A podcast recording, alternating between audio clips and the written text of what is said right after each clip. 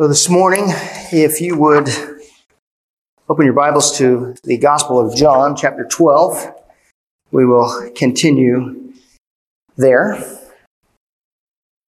It is great to be in and underneath God's Word together with you all this morning, brothers and sisters. And this morning, we are going to consider uh, verses thirty-four through fifty. You may have recall that we left off at verse thirty-four uh, last week, but I'm going to pick back up there for uh, context's sake this morning. But first, let us uh, let us pray. Father, we uh, come to your word this morning with an expectation. We expect that we will see Jesus more clearly. And Father, we ask for your grace this morning in the humble in the in in humble submission.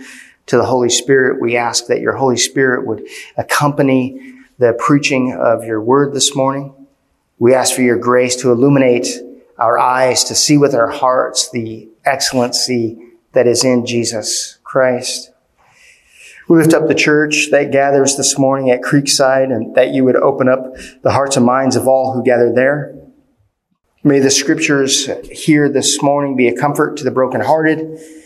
May they be a correction to the rebellious. May they be a conviction for the converted this morning. We ask all of this in Jesus' name. Amen. Amen. So we're going to pick up in John chapter twelve. I want to pick up in verse thirty-four. And so I will read through the passage through verse fifty. So the crowd answered him, "We have heard from the law that the Christ remains forever. How can you say that the Son of Man must be lifted up?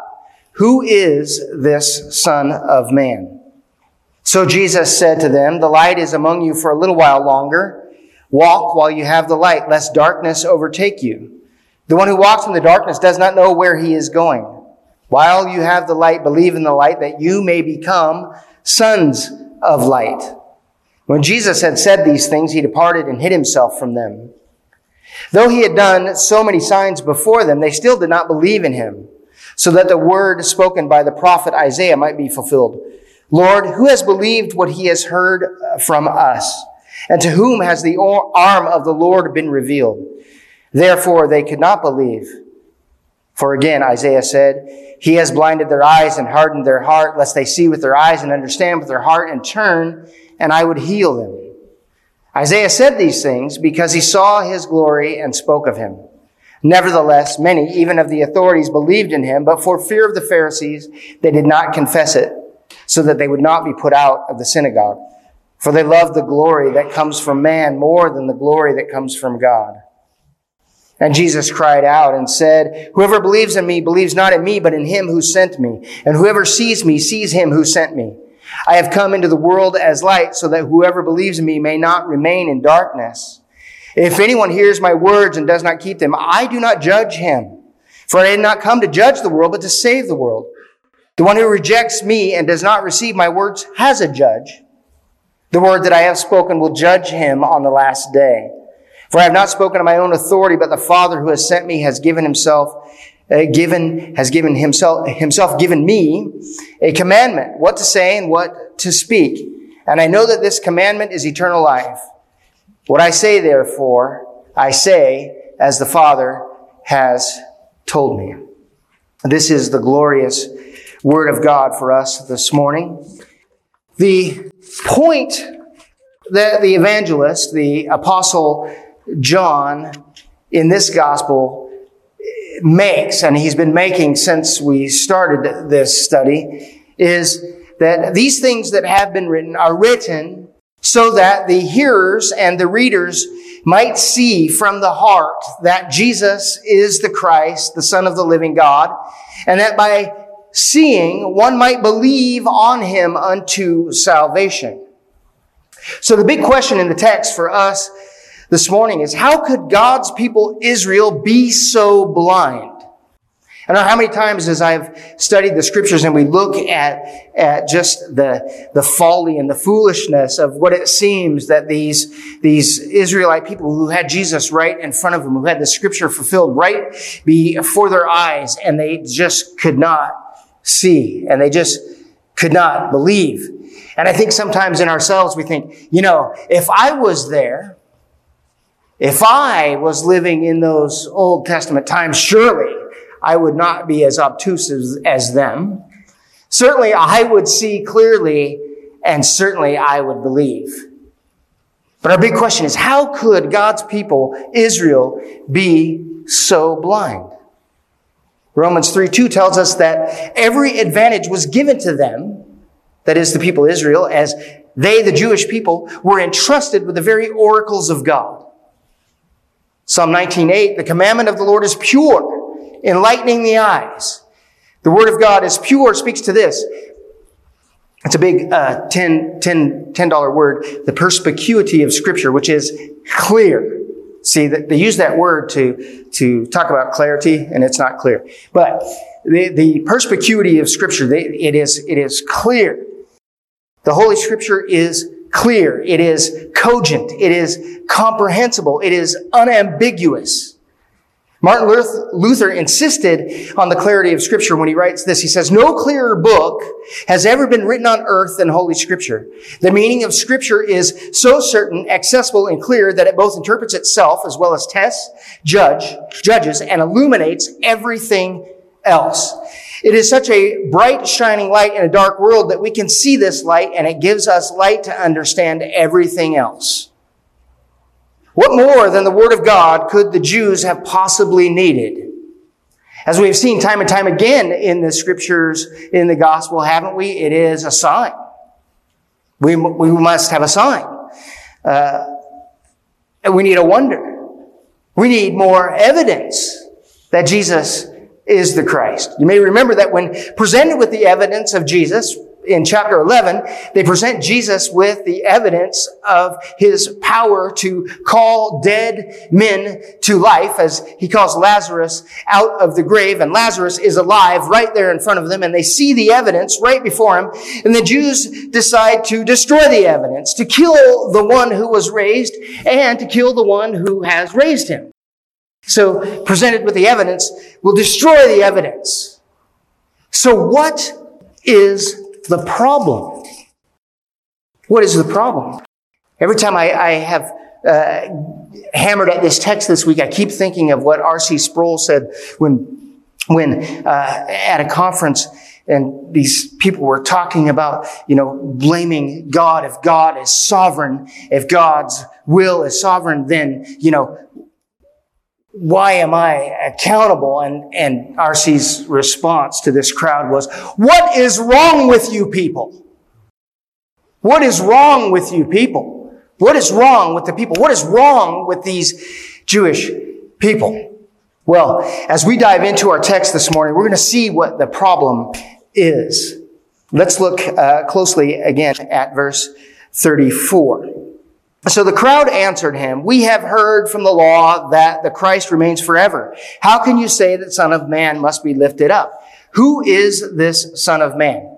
So if in that day we asked a, a good Jewish person of the day, we said, what, if we asked them, what is the most pressing problem facing Israel today?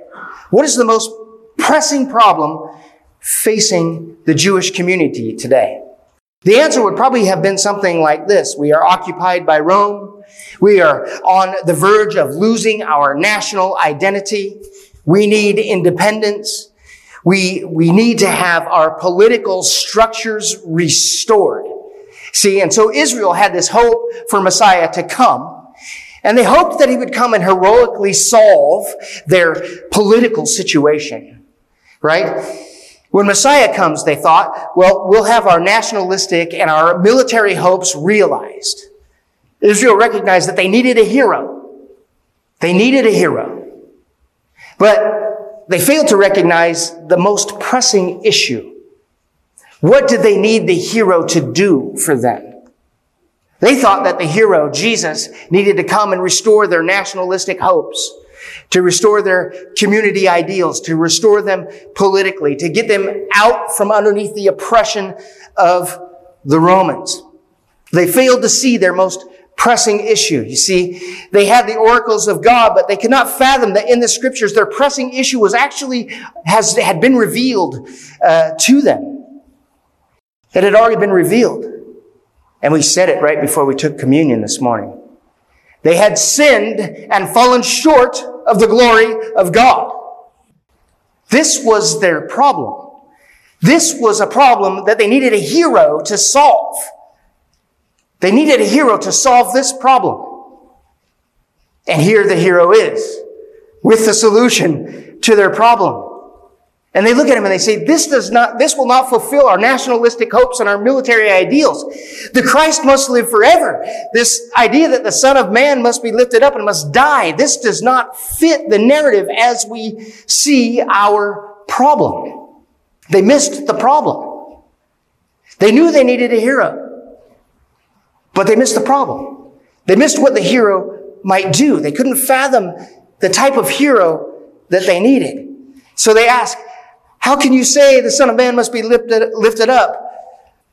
The Messiah, the Christ, he will be the promised hero of Israel. He will rule and reign, and he will restore Israel. He will destroy the Romans. He will restore our nationalistic hopes and ideals. They had the oracles of God, but they understood the oracles of God to be all about them. They understood the story of the Bible to be about them. The story of the scriptures was about them. It was about their desires, about their nationalistic political hopes. What they needed was a heroic act of God to save them from their sins. This is what was needed, and they missed it. So I ask us this morning, what do you say that the Bible is? What do you say that the purpose of the scriptures are for you and for me? I heard recently someone say that the Bible is B I B L E, basic instructions before leaving earth. Well, if you think that that is what the scriptures are, then you believe that the subject of the Bible is you. That the subject of the Bible is you, and that the object of the Bible is also you. That if it is just basic instructions before leaving earth, then it is about you living your best life now. It's all about you. But I want to tell you this, that the Bible from beginning to end is a hero story. And the Gospels as a piece of literature are a, it's a, it's a bios. It is a Greek type of, of biography. It's constructed like one. It describes a hero's origin. It describes his manner of life, his virtues, his death. You see, the Bible's subject is this: Jesus Christ. Jesus Christ is the subject of the Bible. You've got to get this, friends. That Jesus Christ is the subject of the Bible. And the object of the Bible is what? The glory of God. The subject is Jesus Christ, and the object is the glory of God. You see, from Genesis to Revelation, the scriptures are about its hero. Genesis three ten, uh, Adam, having committed the first human act of treason against God, says, I heard the sound of you in the garden, and I was afraid because I was naked and I hid myself. See, humanity was now at enmity, at odds with God, and what he needed was a hero. And in verse fifteen, we get the promise of the hero. It is the first mention of the gospel. It is what they call the proto-evangelium. It is this: I will put enmity between you and the woman, and between or, your offspring and her offspring. He shall bruise your head, and you, and you shall bruise his heel. It is the promise of the coming hero who will win the battle for his people. See, humankind needed a hero, not for nationalistic hope, as Israel would later suppose, but humankind needed a hero to deal with their treasonous heart. The scriptures then, in progressive revelation, give the hero types that will ultimately find their fulfillment in the person of Jesus Christ. As you might recall from Genesis twenty-two, we see that the hero that is needed is one who will be a sacrificial hero. In Genesis twenty-two, it says, God will provide himself the lamb for a burnt offering, my son. The hero that we will need is a heroic mediator. He is a rescuer. Moses is that type in Exodus three, but Moses said to God, who am I that I should go to Pharaoh and bring the children of Israel out of Egypt? And he said, but I will be with you, and this will be the sign for you that I have sent you. When you have brought the people out of Egypt, you shall serve God on this mountain. And the prophets, Ezekiel, Jeremiah, Isaiah, and all of the others, typify the hero who speaks forth the very words of God. The Levitical priests are the type of heroic priest to, to our God that readies uh, God's people to worship him aright. Doesn't all of this sound like it points to Jesus Christ, who does all of those things, who is the ultimate fulfillment of all of those things? And in David, we see a hero. We see, in David, we see a hero who is a champion. No one will fight Goliath. God raised up his champion to fight for his people, Israel. God raised up Jesus Christ, our hero, to fight for his people. And the one who fights for God's people is the heroic king. In Psalm one ten, it says, the Lord says to my Lord, sit at my right hand until I make your enemies your footstool. The Lord sends forth from Zion your mighty scepter. Rule in the midst of your enemies. Your people will offer themselves freely on the day of your power in holy garments. From the womb of the morning, the dew of your youth will be yours. David points us to the heroic king. The heroic king who fights for his people. So we notice here in this passage, though, that Jesus doesn't answer their question concerning the Son of Man. How can you say that the Son of Man must be lifted up? Who is this Son of Man? Well, the scriptures have been clear that Jesus is the Messiah. It has been clearly laid out before them. The scriptures have been clear to them. Jesus' earthly ministry plainly displayed that truth before them. He plainly taught it to them. If they were to believe, though, there's still a major problem. Their eyes must be open to the truth that stands right before them. Their eyes must be open to the truth that stood right before them and right now. They could not see. Verse thirty-five. So here's Jesus' response. Jesus said to them, the light is among you for a little while longer. Walk while you have the light, lest the darkness overtake you. The one who looks in the darkness does not know where he's going. While you have the light, believe in the light, that you may become sons of light. See, Jesus here is saying a lot. He's saying that to see Jesus as the Christ with your eyes, you must first be given the gift of sight from the heart. Jesus says, I am the light among you. Believe today, lest your heart become darkened to the point that you'll never see. I think about the times that the gospel was preached to me as a young person, and I said, no, no, no, not for me. What a dangerous game for me to have played with that truth. Because I had no guarantee that I'd have another day. The light was there before me. And my heart could have continued in darkness to the point that I couldn't ever see. Heaven's hero is the light from heaven. And he says, heaven's hero is this light from heaven right now, uh, people, that is shining on you, and he's only shining on you for a little while. God must act upon you if you are to become the sons of God, if you're to become the sons of light. In the prologue of chapter one, John says that Jesus was life, and that life was the light of men. Further, John says that darkness could not comprehend the light. And what he means there is, that which is in humanity cannot overcome the darkness. That which is in us, the sin that dwells, that dwelt in each one of us before we were saved, could not overcome the darkness of our hearts and our sin. It was impossible. The only reason why any of you in this room believe that Jesus is the Christ, that he is the light of the world that has come from heaven, the only reason any one of you, I can, I know I can boldly say this, the only reason that any one of you believe that Jesus is the Christ, the Son of the living God, is because God has acted upon your heart. Because God planted light into your heart, that God took your hard-hearted soul and wrecked it. For good, by the way. When I say wrecked it, I mean good. He wrecked it, and he wrecked it good.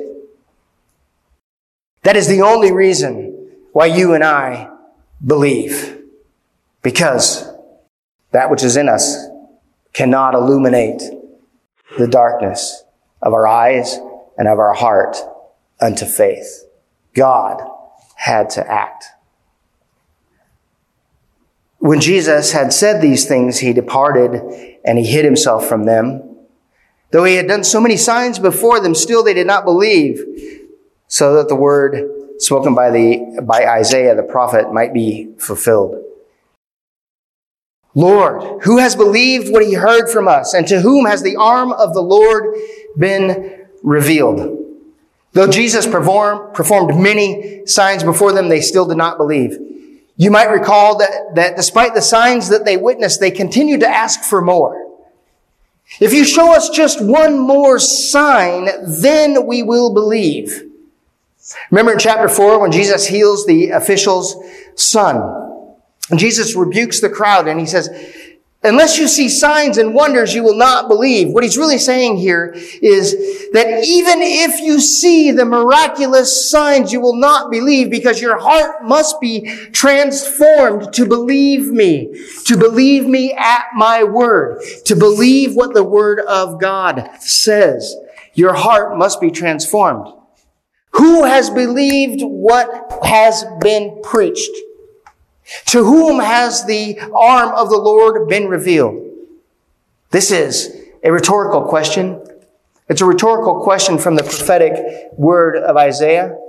The answer is those to whom God has sovereignly chosen to see and to believe.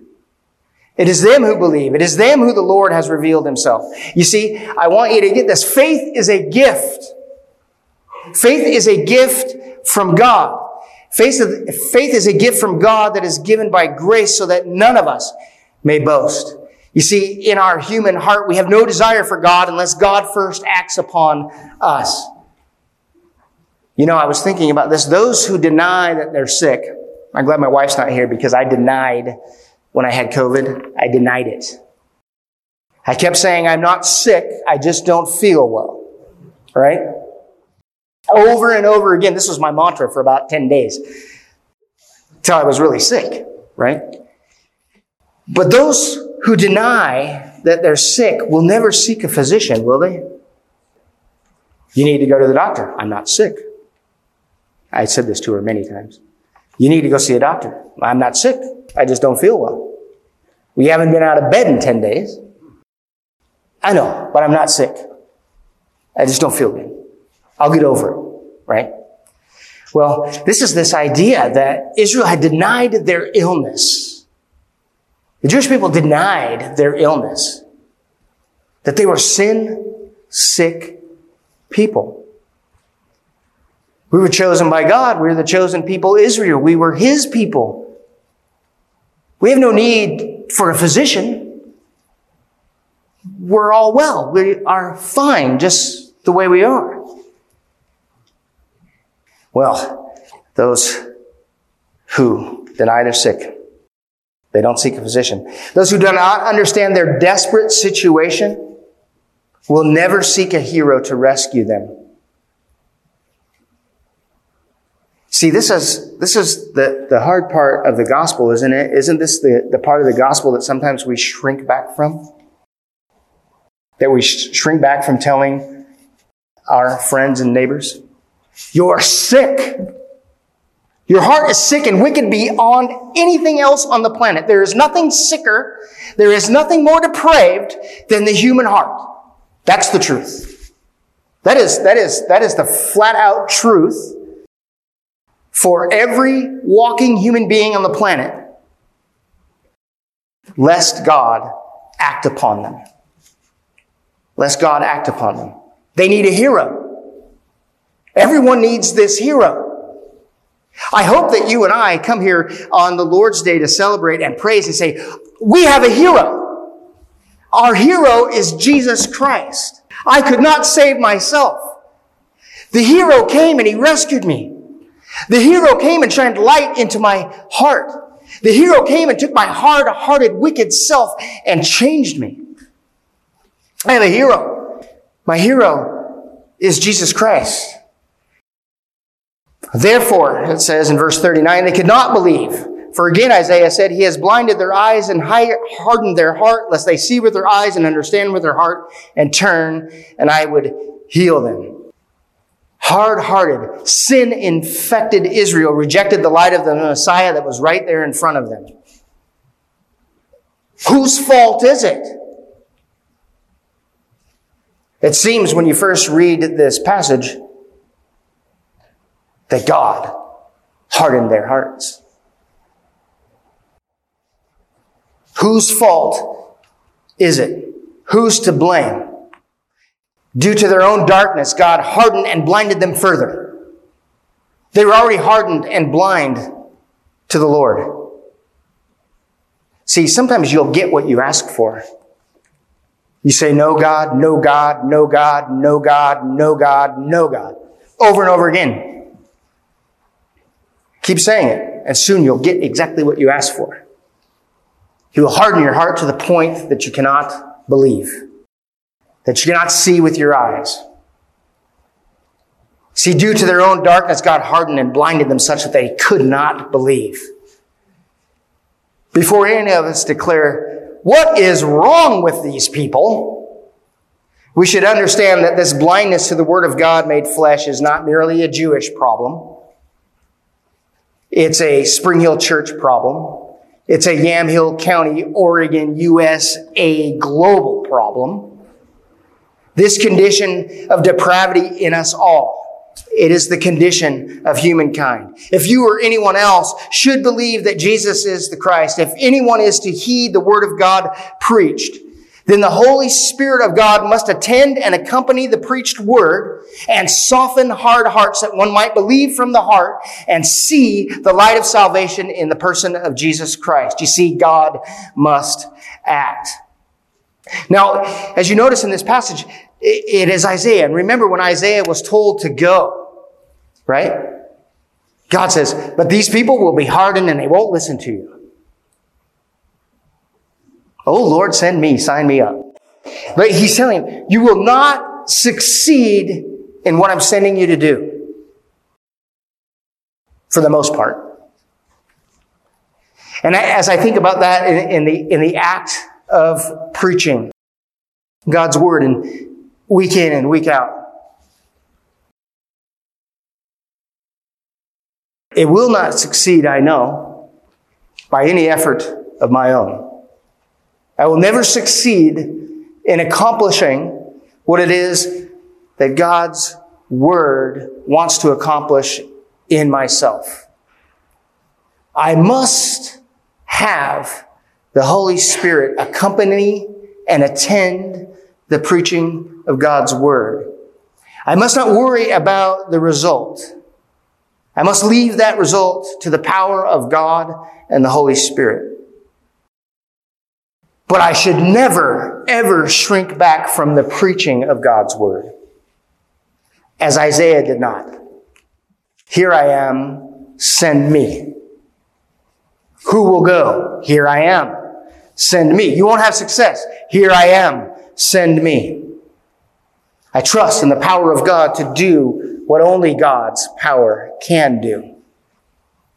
And so, God uses these, this means of the preached word to accomplish that end. He does. There are many times when, as a preacher of God's word, it seems futile. Man, I am not making any progress here. But it isn't futile. God is at work when the Holy Spirit attends to the preaching of God's work. God's work accomplishes it. God called Isaiah to preach the word of God and said his preaching will not be received. And then verse forty-one, Isaiah said these things because he saw his glory and he spoke of him. See, Isaiah said, I will go, I will tell the word of God, I will proclaim Jesus Christ because I have seen the glory of God in Jesus Christ through the scriptures. It has been revealed to me. My own hard heart has been softened. My blind eyes have been opened to the truth of God's word. And I see the glory of heaven's hero, and he is coming. He saw the glory of heaven's hero coming. I see the glory of heaven's hero coming, and it is in the person of Jesus Christ. And so he proclaims the truth to hard hearts, trusting that God himself would call those who would believe. You see, Isaiah or Jim Ambrose or Margo or me, us, we have seen the glory of God in the person of Jesus Christ. We have seen the glory of God in the person of Jesus Christ, and we have that word to proclaim and trust the Holy Spirit to reveal him. In John one, uh, eighteen, it says, no one has ever seen God, the only God who is at the Father's side.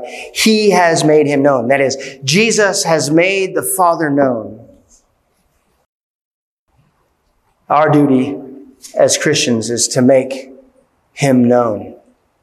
We make him known through the word of God. Nevertheless, many of even the authorities, verse forty-two, uh, believed in him, but for fear of the Pharisees, they did not confess it, so they would not be put out of the synagogue. For they love the glory that comes from man more than the glory that comes from God. The authorities are who are believing here are clinging to their temporal earthly life. The treasure of being well thought of in society holds them back from embracing the glory of God. Again, it seems to me that if we do not realize the depths of our depravity and we don't realize the lengths that God in his glorious grace has gone to save us, then we will exchange the glory of God for something less, for lesser glory. You see, at times I, I've been accused of being one of those sovereignty of God guys. Uh, one of those guys who thinks rather lowly of humankind. I would tell you that's not true. I just think very highly of the God who saved me. I think very highly of the God who saved me because I know the depths of the depravity with which he saved me from. I know the depths of the hardness and the darkness of my heart. And I know that he, and only he, could have enlightened my heart. As we said at the beginning, you know, everything that we do and everything that we are is that God, we love him because he first loved us. God acted upon us and we respond. I know that God has come in a great way and come a long way to save me. If that does not fill you with praise and with glory for God, I don't know what really can. Well, and Jesus, verse forty-four, cried out and said, whoever believes in me believes not in me, but in him who sent me. And whoever sees me sees him who sent me. I have come into the world as light, so that whoever believes in me may not remain in darkness. If anyone hears my words and does not keep them, I do not judge him, for I did not come to judge the world, but to save the world. The one who rejects me and does not receive my words has a judge. The word that I have spoken will judge him on the last day. For I have not spoken of my own authority, but the Father who sent me has himself given me a commandment, and what to say and what to speak. And I know that this commandment is eternal life. What I say, therefore, I say as the Father has told me. You see, the preached word of God leaves none of us with an excuse. Jesus anticipates this, that one might say, if I don't believe, I'm not responsible because God in his sovereign will has blinded my eyes and hardened my heart. And Jesus says, if you believe me, it is not me you believe, but you believe the God who sent me. If you have been enlightened to the truth, it is because God has acted upon you. When the word of God is preached and attended upon by the Holy Spirit of God, human responsibility and the sovereign will of God meet. We see this in this text. Jesus, the word made flesh, he came to save but not to judge. The Apostle John came to proclaim the word, the word of God, but, but not to judge. I came to preach the life-saving gospel of God, revealing His word to you here this morning, not to judge. But the very words of Christ that are proclaimed by the evangelist John, the ones that are preached by me, they in the end will be your judge. Because you have heard the very words of God, and you are accountable to them. Those who have been appointed to salvation will believe and receive those words. But those who do not cannot blame God. He owes no one salvation. He doesn't owe it to you, and He doesn't owe it to me. It is by grace that you have been saved. And the, the Apostle Paul, he anticipates this idea of human responsibility and blaming God, doesn't he? In Romans nine, God gives grace to the undeserving, doesn't he? God gives grace to the undeserving, and to the rest He gives the wages of sin. God gives grace to the undeserving, but He gives to the rest what, what is deserved. And Paul, in Romans nine, anticipates this. He says, you will say to me then, why does he still find fault? For who can resist his will? Who are you, O man, to answer back to God? Will what is molded say to its molder, why have you made me like this? Has the potter no right over the clay to make out of the same lump one vessel for honorable use and another for dishonorable use? What if God, desiring to show His wrath and to make known His power, has endured with much patience vessels of wrath prepared for destruction, in order to make known the riches of His glory of, for vessels of mercy, which He has prepared beforehand for glory, even us whom He has called, not from the Jews only, but also from the Gentiles. The word of Isaiah, the word of the evangelist, the word preached to you this morning is a light from heaven. It is the word of God concerning heaven's hero, Jesus Christ. God sent His word in the person of Jesus Christ on a heroic rescue mission. Hard-hearted, spiritually blinded, sin-infected souls separated from God are promised a hero as a sacrifice for their sin. A hero that can stand before holy God, sinless and pure, and accepted as a son. A hero that makes sinners fit for worship. A hero, a heroic king who fights for God's people and rules and reigns in eternity. This is Jesus Christ. This is the word of God. This is the light of the world that had come to them and has come to us. I ask you, as Jesus was asking them, that today was the day. Today's the day to walk in the light, lest you become darkened further. Today's the day to walk in the light. I ask you today to repent and believe the gospel. If you receive Christ, you receive the words that were preached. And if you receive those words, you receive God. None of you knows how long our light may last. I will tell you this, it will surely pass quicker than you think. I don't think I was seventeen three weeks ago, you know, in my own mind. My brother-in-law says, no, you've gotten old fast, buddy. No. Um, you know what I mean? I I was I was young not long ago, it seems. Like a, a blink of an eye. It seems like I became fifty-five overnight. I was a child and then I was fifty-five. I don't know how that happened, but it did. So none of us knows how long, and it's surely going to pass faster than we think. And here's the thing, and I've said this many times, that none of us knows if we're getting out of the parking lot today. Today may be the only light you have left. Today may be the day. Don't let darkness overcome you. Don't pass by the invitation to come to Christ today. Don't harden your hearts to God's word. Receive them. Receive them as the very words of God. Receive them as life. The very words you heard today, if you reject them, though, they are the words that will judge you for eternity. That's what Jesus says. Came to save, but I proclaim the word of God. And these very words, if you reject them today, will come to judge you for eternity, if you reject them. Let us take a moment and silently reflect upon God's word this morning.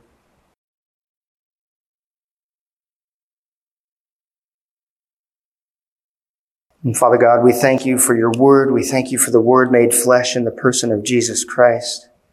We praise you for the heroic Savior that you have sent us.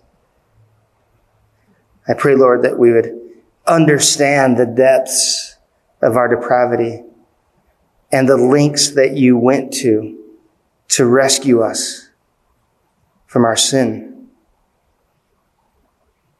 That you laid your life down willingly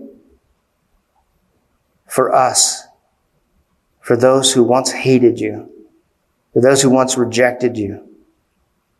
You laid your life down for us. I pray, Lord, that we would recognize the depths of our sin and the depths of your grace and your mercy.